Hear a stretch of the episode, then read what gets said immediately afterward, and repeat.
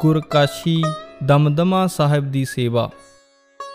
ਸ਼ਿਮਲੇ ਨਾਭਾ ਹਾਊਸ ਵਿਖੇ ਸੰਗਤਾਂ ਬਹੁਤ ਗਿਣਤੀ ਵਿੱਚ ਸੰਤ ਅਤਰ ਸਿੰਘ ਜੀ ਮਹਾਰਾਜ ਦੇ ਦਰਸ਼ਨ ਕਰਨ ਆਉਂਦੀਆਂ ਅਤੇ ਸਤ ਸੰਗਤ ਕਰਕੇ ਗੁਰੂ ਨਾਨਕ ਜੀ ਦੇ ਸੱਚ ਦੇ ਮਾਰਗ ਦਾ ਉਪਦੇਸ਼ ਗ੍ਰਹਿਣ ਕਰਦੀਆਂ।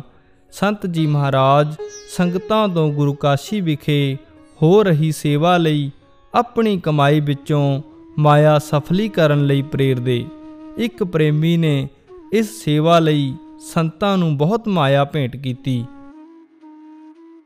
ਸੰਗਤਾਂ ਨੇ ਸੰਤਾਂ ਨੂੰ ਦੱਸਿਆ ਕਿ ਇਸ ਪ੍ਰੇਮੀ ਨੇ ਤਾਂ ਆਪਣੀ ਸਾਰੀ ਜ਼ਿੰਦਗੀ ਦੀ ਕਮਾਈ ਅਤੇ ਘਰ-ਬਾਰ ਵੇਚ ਕੇ ਇਸ ਕਾਰਜ ਲਈ ਅਰਪਣ ਕਰ ਦਿੱਤੀ ਹੈ। ਸੰਤ ਜੀ ਮਹਾਰਾਜ ਨੇ ਫਰਮਾਇਆ, ਪ੍ਰੇਮੀਆਂ, ਤੂੰ ਗੁਰੂ ਨਾਨਕ ਦੇਵ ਜੀ ਦੀ ਪੂਰੀ ਬਖਸ਼ਿਸ਼ ਲਈ ਹੈ ਤੇ ਆਵਾ ਗਾਉਣ ਤੋਂ ਮੁਕਤ ਹੋ ਗਿਆ ਹੈ। ਜਿਸ ਦੇ ਹਿਰਦੇ ਵਿੱਚ ਤਿਆਗ, ਬੈਰਾਗ ਆ ਗਿਆ, ਉਹ ਗੁਰੂ ਨਾਨਕ ਜੀ ਦੇ ਚਰਨਾਂ ਦੀ ਬਖਸ਼ਿਸ਼ ਲੈ ਕੇ ਆਵਾ ਗਾਉਣ ਦੇ ਗੇੜ ਤੋਂ ਮੁਕਤ ਹੋ ਜਾਂਦਾ ਹੈ।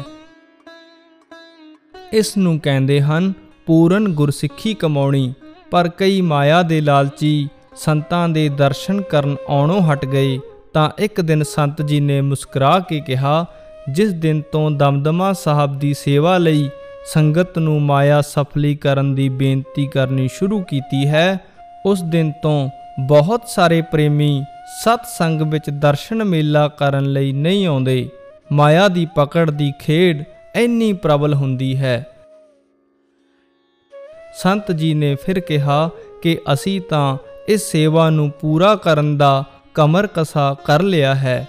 ਇਸ ਸੇਵਾ ਲਈ ਸੰਤ ਜੀ ਮਹਾਰਾਜ ਘਰ ਘਰ ਜਾ ਕੇ ਕਹਿੰਦੇ ਦਮਦਮਾ ਸਾਹਿਬ ਦੀ ਸੇਵਾ ਲਈ ਆਪਣੀ ਮਾਇਆ ਸਫਲੀ ਕਰ ਲੋ ਭਾਈ, ਫਿਰ ਤੁਹਾਨੂੰ ਇਹੋ ਜਿਹਾ ਮੰਗਤਾ ਦੁਬਾਰਾ ਨਹੀਂ ਮਿਲਣਾ।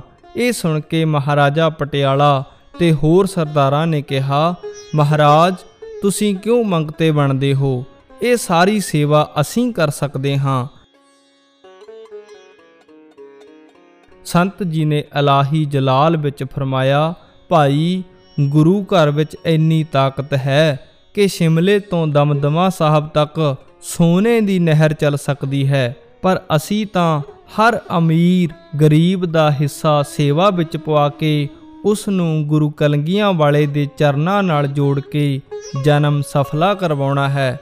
ਇਸ ਲਈ ਅਸੀਂ ਸਾਰਿਆਂ ਨੂੰ ਬੇਨਤੀ ਕਰਦੇ ਹਾਂ ਕਿ ਸੇਵਾ ਤੋਂ ਵਾਂਝੇ ਨਾ ਰਹੋ ਬਿਤ ਅਨੁਸਾਰ ਸਭ ਕੁਝ ਕਲੰਗੀਆਂ ਵਾਲੇ ਤੋਂ ਵਾਰ ਦਿਓ ਅਤੇ ਉਸ ਦੀ ਬਖਸ਼ਿਸ਼ ਲਓ।